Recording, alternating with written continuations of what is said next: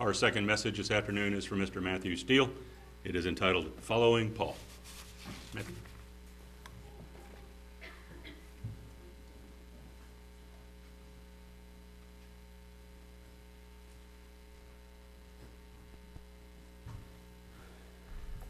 Good afternoon.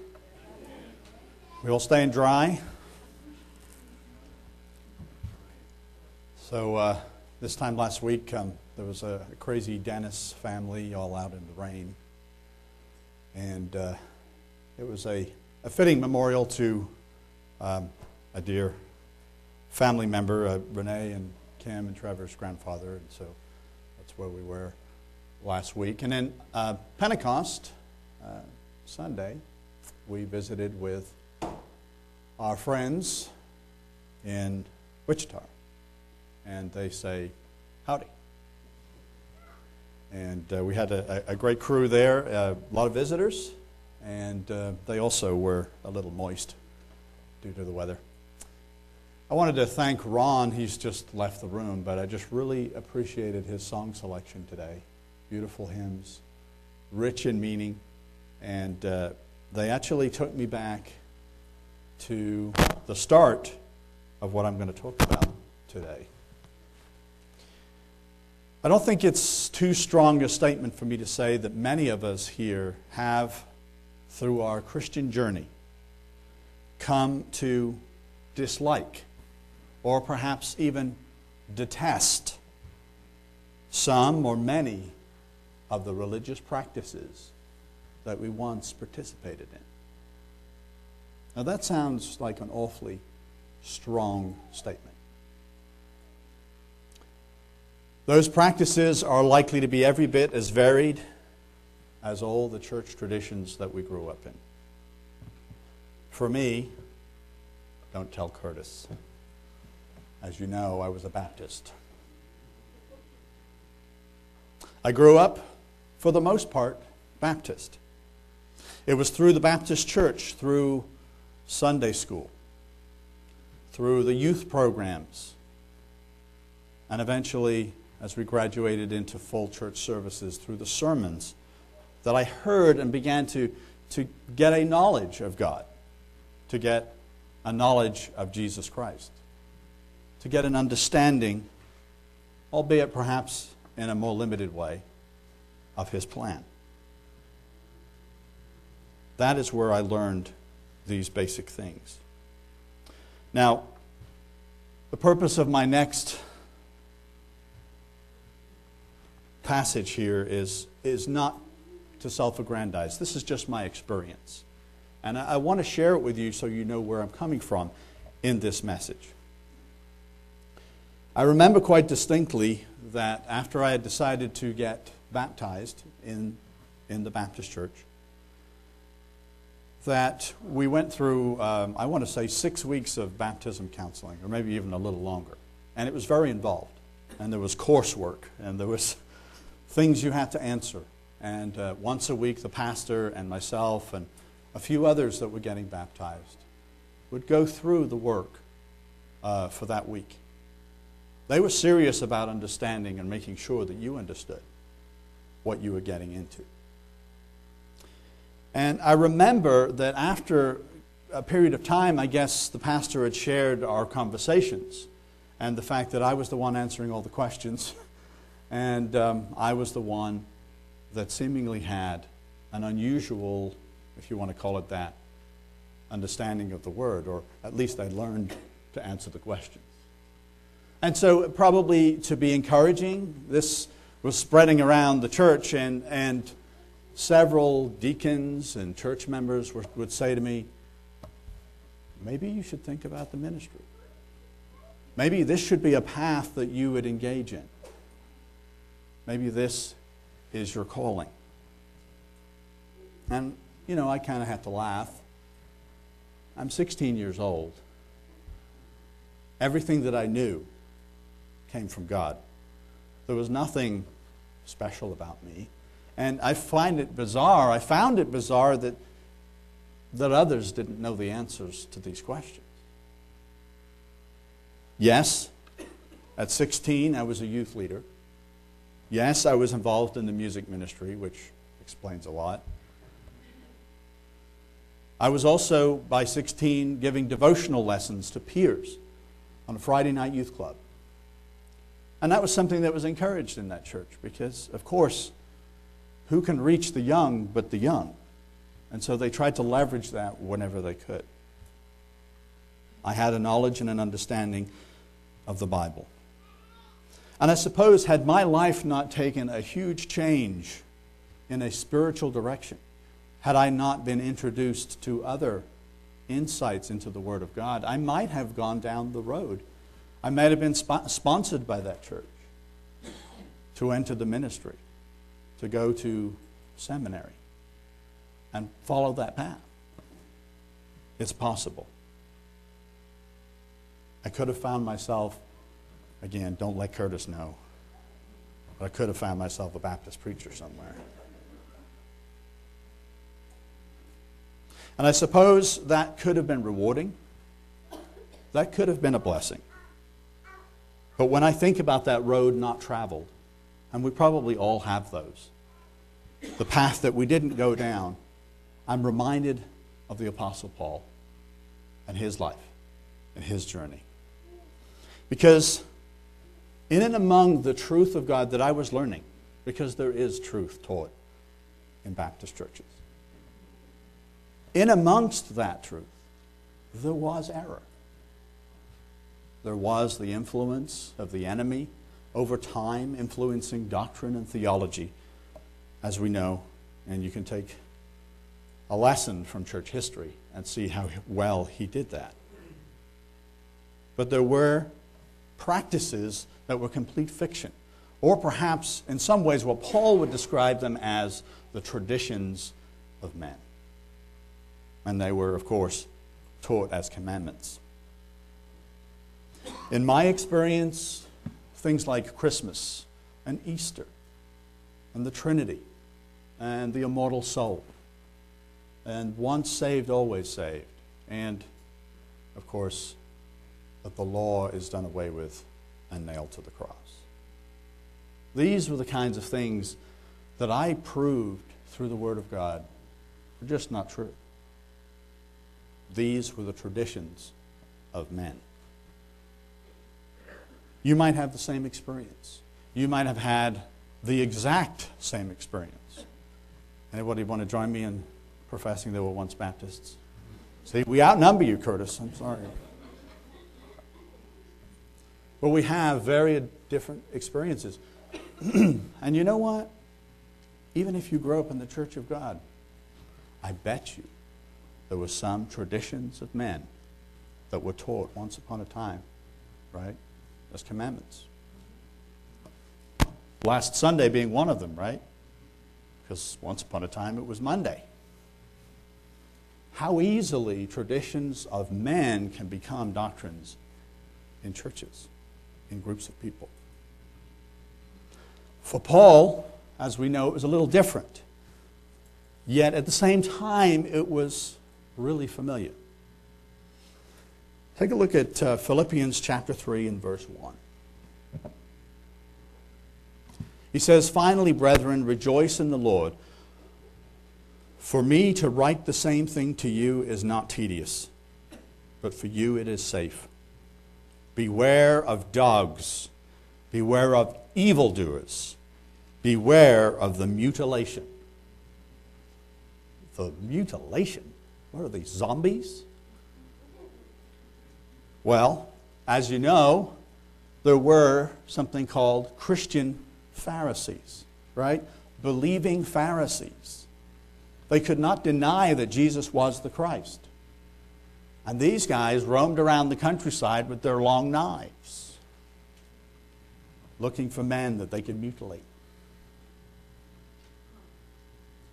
They were practicing circumcision so that you could be in Christ. That you must be circumcised to be in Christ. Paul treats this as a tradition of man. He says, For we are the circumcision, who worship God in the Spirit, rejoice in Christ Jesus, and have no confidence in the flesh. Though I also might have confidence in the flesh. If anyone thinks that he may have confidence in the flesh, I more so. Let's see how they stack up to Paul, right? And his credentials. Circumcised on the eighth day, of the stock of Israel, of the tribe of Benjamin, a Hebrew of the Hebrews, concerning the law of Pharisee, concerning zeal, persecuted the church. You want to boast? In the flesh? Concerning righteousness which is in the law, blameless. But what things were gained to me, these I have counted for loss, or counted loss for Christ. Yet indeed I also count all things loss for the excellence of the knowledge of Christ Jesus my Lord, for whom I have suffered the loss of all things, and count them as rubbish, as trash to be thrown out, that I may gain Christ and be found in him, not having my own righteousness, which is from the law, but that which is through faith in Christ, the righteousness which is from God by faith, that I may know him and the power of his resurrection and the fellowship of his sufferings, being conformed to his death, if by any means I may attain to the resurrection from the dead. Paul, like us, many of us, in differing ways perhaps, was completely immersed at one time in the practices and the religion of his childhood, of his raising, of the community that he was in. As I mentioned earlier, maybe we're at the opposite end of the spectrum from Paul. Maybe we came from absolutely no law at all. And he came from laws magnified with the traditions of men built on top of it. Paul was a Pharisee, a practitioner of the law to its fullest extent, and had all of the credentials. He was a physical descendant of Abraham, a Hebrew of the Hebrews, blameless under the law, and yet, by his own, admini- uh, by his own admitting, he was a murderer, a lawbreaker, an enemy of God and God's people.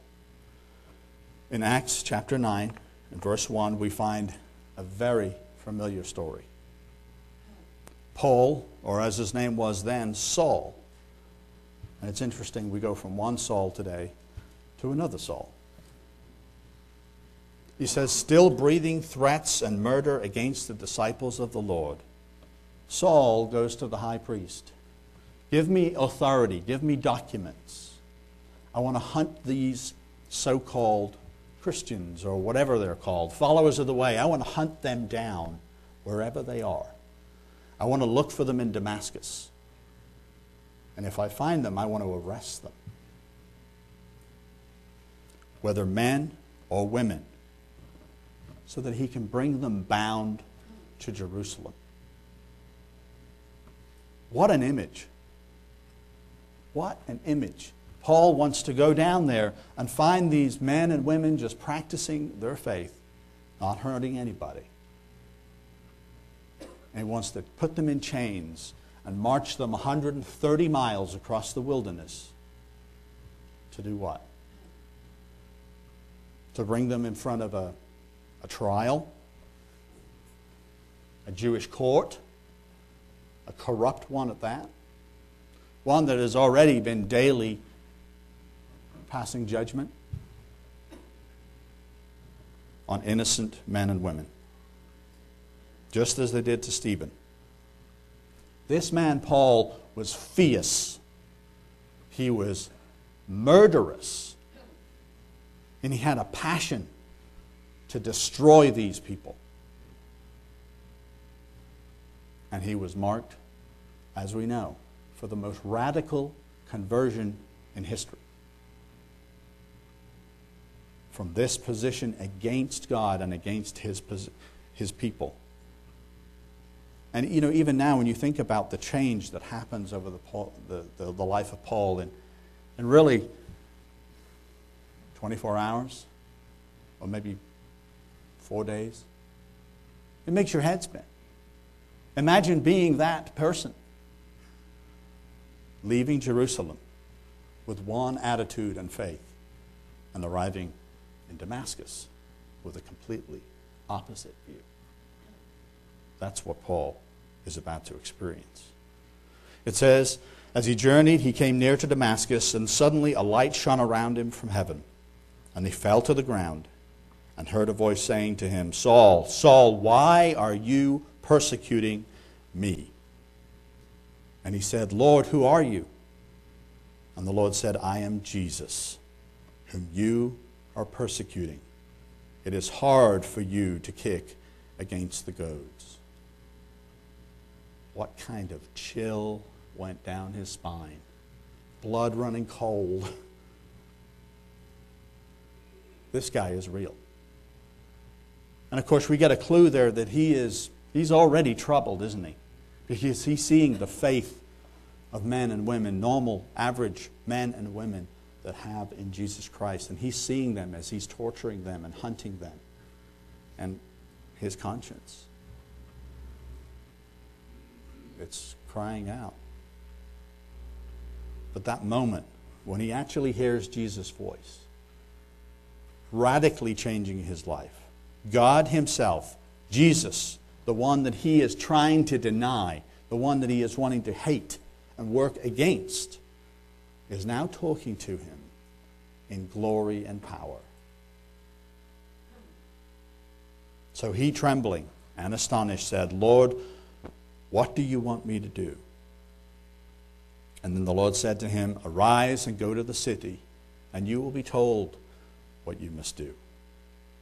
And the man who journeyed with him stood speechless, hearing a voice but seeing no one. And then Saul arose from the ground, and when his eyes were opened, he saw no one.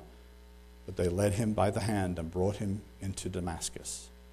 And he was three days without sight, and neither ate nor drank. What goes through your mind? You know, have you ever found yourself in, in a a life threatening situation, you know, a car wreck or, or life threatening situation for a loved one, or even the loss of a loved one. That intense emotional experience, and he's experiencing that, and the, the moments after that. And the whole thing is running through his mind and the imagery and the, did I really hear this right? And yes, I heard it right. And converting his mind challenging every, everything he'd been taught. He was blinded, and yet for that first time, he starts to see. Because all the prophecies of the Messiah start slotting in. This isn't just a guy from Galilee, right? He is educated. He has the scriptures in his mind. He is a master at the scriptures. And he's thinking about these things, and he's thinking of the scriptures of the, of the Messiah and the prophecies and his role and what will happen. And now they are starting to click and make sense to him. He's getting converted by the second. And then comes that seminal moment, not only in the life of Paul, but in the life of the entire church because of what he will do. It says in verse 10 Now there was a certain disciple at Damascus named Ananias. And to him the Lord said in a vision, Ananias. And he said, Here I am, Lord. And the Lord said to him, Arise and go to the street called Straight, and inquire at the house of Judas for one called Saul of Tarsus. For behold, he is praying. And in a vision he has seen a man named Ananias coming in and putting his hand on him so that he might receive his sight. Then Ananias answered, Lord, I have heard from many about this man, how much harm he has done to your saints in Jerusalem. And he's here, and he has authority from the chief priests to bind all who call on your name. But the Lord said to him, Go, for he is a chosen vessel of mine, to bear my name before Gentiles, kings, and the children of Israel. For I will show him how many things he must suffer for my name's sake. I just love this passage of the story, the beauty of this event. Because, for one, it shows me the astounding grace of God. Because if he was like us, right, Paul would have been just kind of a little smoldering pile of ashes on the road to Damascus. But God says, I am going to turn my biggest enemy and I'm going to make him my champion. What a change. The boldness Amazing. So, verse 17 And Ananias went his way, entered the house, and laying his hands on him, he said, Brother Saul, the Lord Jesus, who has appeared to you on the road as you came, has sent me that you may receive your sight and be filled with the Holy Spirit. And immediately there fell from his eyes something like scales and he receives his sight at once, and he arose and was baptized. And so when he had received food, he was strengthened, and then Saul spent some days with the disciples at Damascus. But you know, there's something else going on here. I've always been fascinated by this. It's just this cool line in there, isn't there? Go to the street called straight. It's kind of poetic of itself. And you kind of wonder about that passage. I mean, I have. Was it accidental? I mean, the street called straight. Had he already made reservations on, you know, hotline.com for this particular hotel? Probably not likely, right? I don't think they had the internet between Damascus and Jerusalem at the time. So they're just going to arrive and they're going to show up at the next place that's available, I'm sure. The street called straight. So, I mean, what am I getting at? Well, there's an interesting passage. We find it in Isaiah chapter 40 and verse 1. Because, you know, I was considering this this street called straight, and I was wondering, you know, this, the scriptures that talk about paths being straightened, right? Where is that? Plug it into the Bible software, and out pops the scripture I was thinking of. But I forgot about the first part of this. Isaiah chapter 40 and verse 1, it says, Comfort, yes, comfort my people, says your God. Speak comfort to Jerusalem and cry out to her that her warfare is ended, that her iniquity is pardoned. For she has received from the Lord's hand double for her sins, the voice of one crying in the wilderness. Who was that? We know who that was. Prepare the way of the Lord, make straight in the desert a highway for our God. John the Baptist. Where our narrative begins, where this New Testament narrative begins, is the one crying in the wilderness, is it not? Preparing the way for the Messiah. And then that work passes, of course, to Jesus as John's ministry ends. And then Jesus, having completed his work of salvation, then set about building his church by spreading the good news through the disciples, through the apostles, and finally through Paul, the last to be added as an apostle. Was it coincidence that the crooked life of Paul, with all of those false practices, was it coincidence that it was made straight on a street called Straight? I don't know. I'll leave that up to you. In verse 4, it says, Every valley shall be exalted, and every mountain and hill brought low. The crooked places shall be made straight, the rough places smooth. The glory of the Lord shall be revealed, and all flesh shall see it together. For the mouth of the Lord has spoken. And you look at the life of Paul, he certainly did blaze a trail, didn't he? He certainly did smooth out that path and went about straightening the crooked paths. He became the most prolific of the apostles. He fulfilled the words of Jesus without wavering. The man was just steadfast. He could not be moved. He just persisted to do the work that was set before him. He took it, the word of God, the gospel to the Gentiles, to kings, governors, all the way to Rome and to Caesar. And it all started on a road to Damascus. And so we come back to where we've started this reviewing of Paul's life to Philippians chapter 3 and verse 7.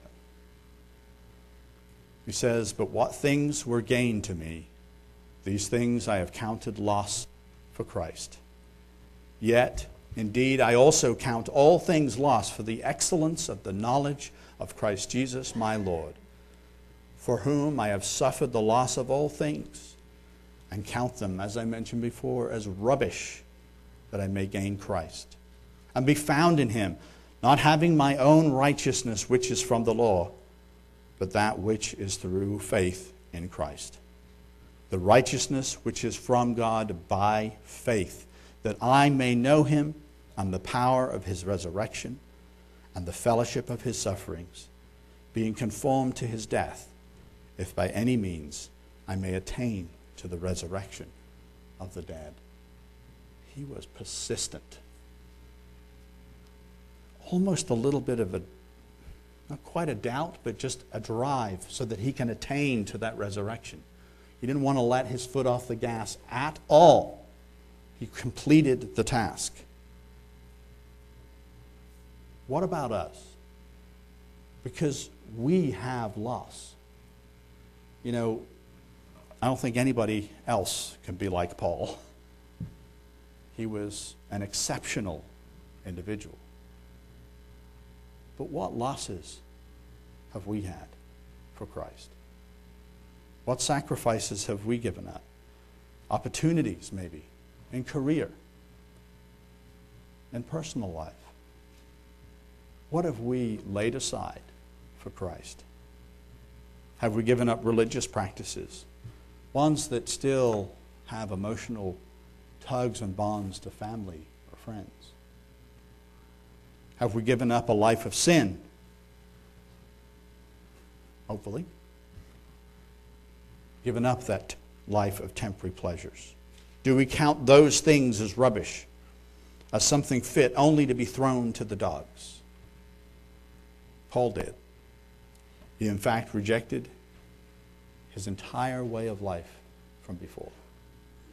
He changed his name, submitted himself as a servant of God with no home, no family of his own except the brothers and sisters in Christ. Traveled and just poured out his life for the church, for Jesus.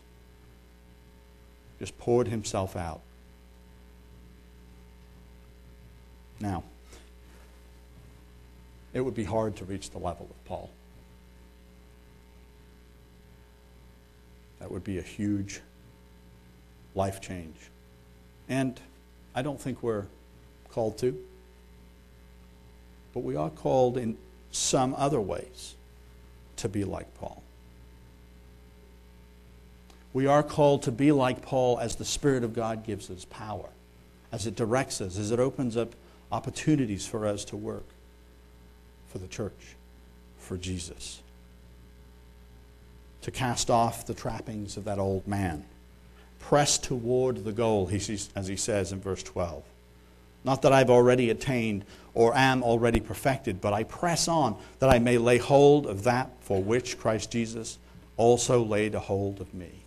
I just love the imagery that he uses there. He is going to lay hold to the resurrection, to salvation, to eternal life in the same way that Jesus laid hold of him. Boom! Road to Damascus. He's grabbing on tight in the same way that Jesus determined, You are going to work for me. That was his response. Hold on tight. Here we go. But I press on, that I may lay a hold of that which Christ has also laid hold of me. Brethren, I do not count myself to have apprehended, but one thing I do, forgetting those things which are behind and reaching forward to those things which are ahead, I press toward the goal for the prize, for the upward call of God in Christ Jesus. Therefore, let us, as many as are mature, having this mind, and if in anything you think otherwise, God will reveal even this to you. Nevertheless, to the degree that we have already obtained, let us walk by the same rule. Let us be of the same mind. We can be like Paul, like that. We can walk by the same rule. If we're mature, if we are maturing on our faith, then we can find a way to be of the same mind. But it's also deliberate, isn't it? We can't just be floating along out here. We can't just come to the social club that is church. This is the body of Christ. And we come here to engage with one another, to grow with one another. Yeah, to sharpen a little bit once in a while. And to do the work of Christ, of the Messiah, of Jesus. The work that John the Baptist begun that Jesus then passed on to Paul, and that Paul, through his writing, passes on to us. And more than that, we have to have the same mind. And that's a challenge. But if we're mature, he says, we can do this to work toward the same goals as our gifts have been given, to encourage, to support, to not criticize and not pull down. Paul says in verse 17, Brethren, join in following my example, and note those who so walk, as you have us for a pattern, for an example. For many walk, of whom I have told you often, and now tell you in weeping, that they are the enemies of the cross of Christ. There was those that once walked with them that once followed the same path, that had the same spirit, and now have become enemies of Christ. I tell you this with weeping. Whose end is destruction, whose God is their belly, and whose glory is their shame, who set their mind on earthly things. For our citizenship is in heaven from which we also eagerly wait for the Savior, the Lord Jesus Christ, who will transform our lowly body that we may be conformed to his glorious body, according to the working by which he is able to subdue all things to himself.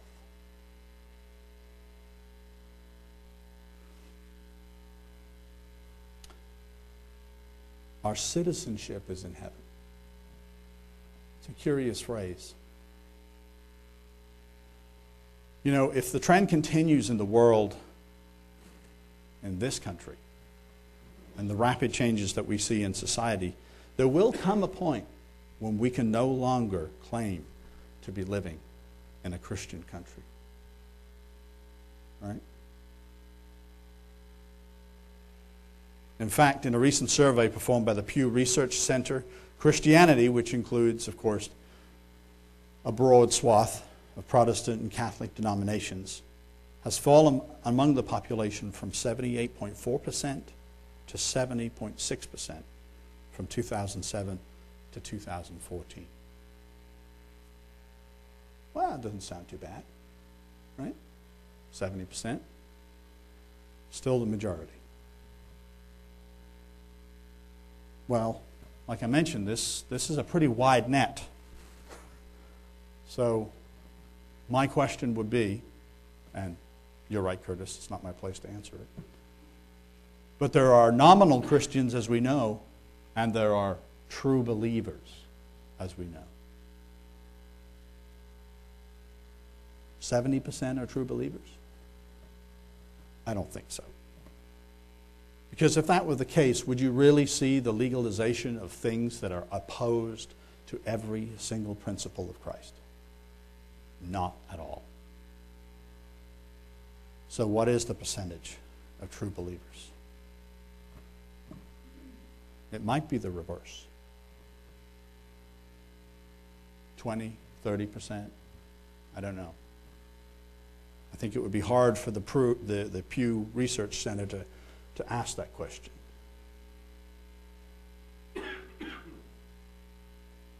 So, at some point, we will have to ask ourselves can we continue to identify with anything that our government and our country does at all? But we need not worry because salvation is not affected by these things. The church was founded in one of the most religiously confused parts of the world and continues its work. The church of God is still here.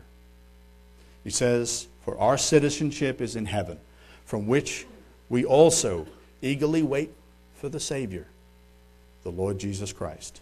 Our loyalty, our fidelity is to Jesus and His kingdom, just as it was for Paul.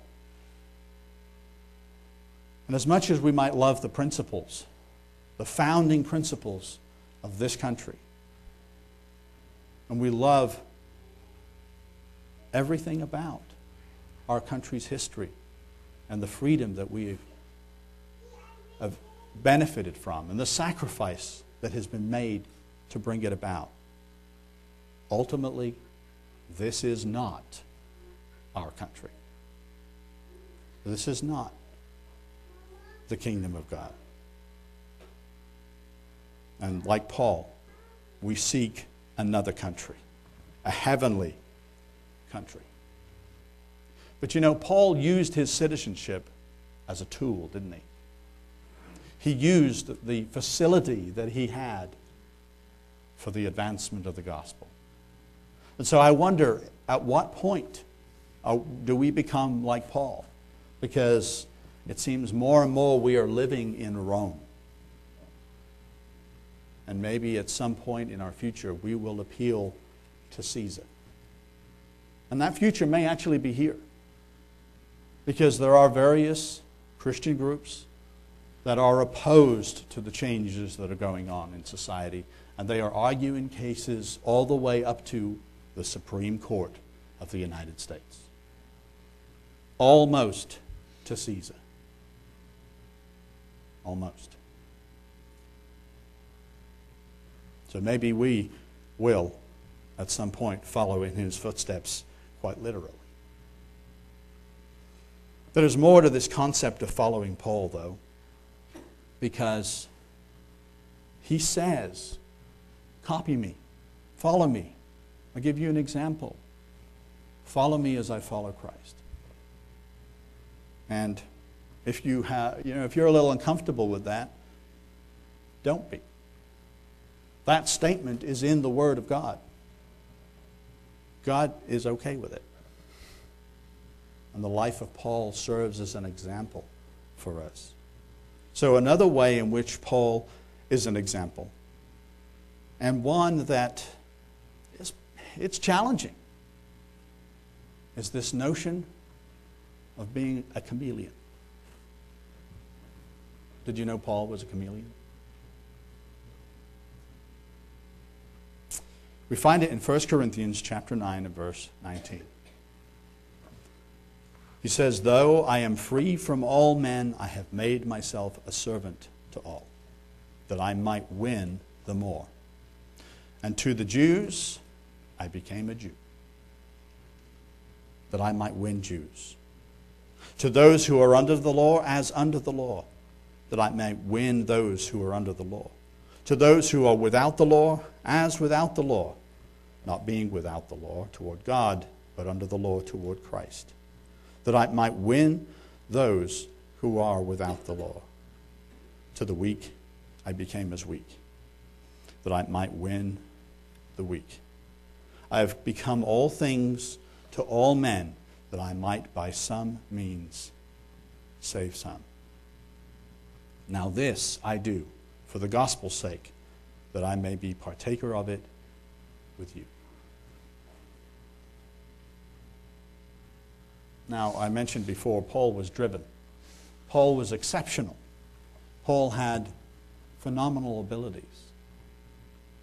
But the same spirit that guided Paul, that brought Paul to all the, the, the parts of the world that he visited, to all the different communities, to the Jews first, and then to the Gentiles, to the weak, or to the strong, to the kings and the rulers.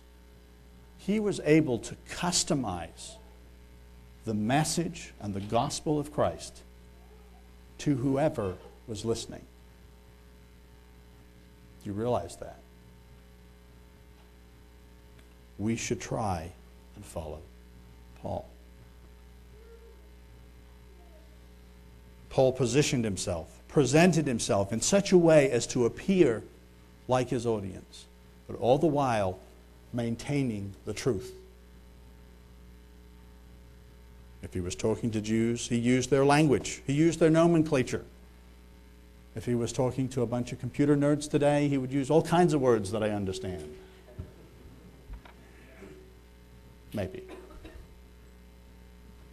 But if he was talking to the Jews, he appeared as a Jewish theologian. To the Greeks, as one of their philosophers. He considered his audience, considered how he could just maybe find a chink in the armor of their mind and start to plant a seed. So, what would that look like today? Perhaps he would write it this way For though I am free from all men, I have made myself a servant to all that I might win the more. And to the Americans, I became as an American, which is hard to do, let me tell you. The accent, it's difficult. Maybe it should have been to the Oklahomans as the Oklahomans. That's even harder. Y'all. To those who are, chil- uh, are children, a child, that I might win the young. To those who are unchurched, as without church, so that I can win those who are unchurched. As to the weak or the sick or the cast off from society, well, he would try and bring the Word of God to them in a way they could understand. I have become all things to all men that I might by some means save some. And you know, we, know that you cannot come to the Son. There's a scripture that says you can't come to the Son unless the Spirit of the Father draw, draw us, draw us in. But yet, Paul seems to think he has a role to play. He seems to think that he should present the gospel unencumbered as much as possible with anything that would turn them away. And so that should be our approach. We're not talking about changing the truth. God's truth is God's truth, it does not change. But how we deliver that truth to the world, the methods we use, must change with the conditions we find in the world. Now, I mentioned this so I can say specifically that some of the things that I have done, that others have contributed to doing, is to try and do this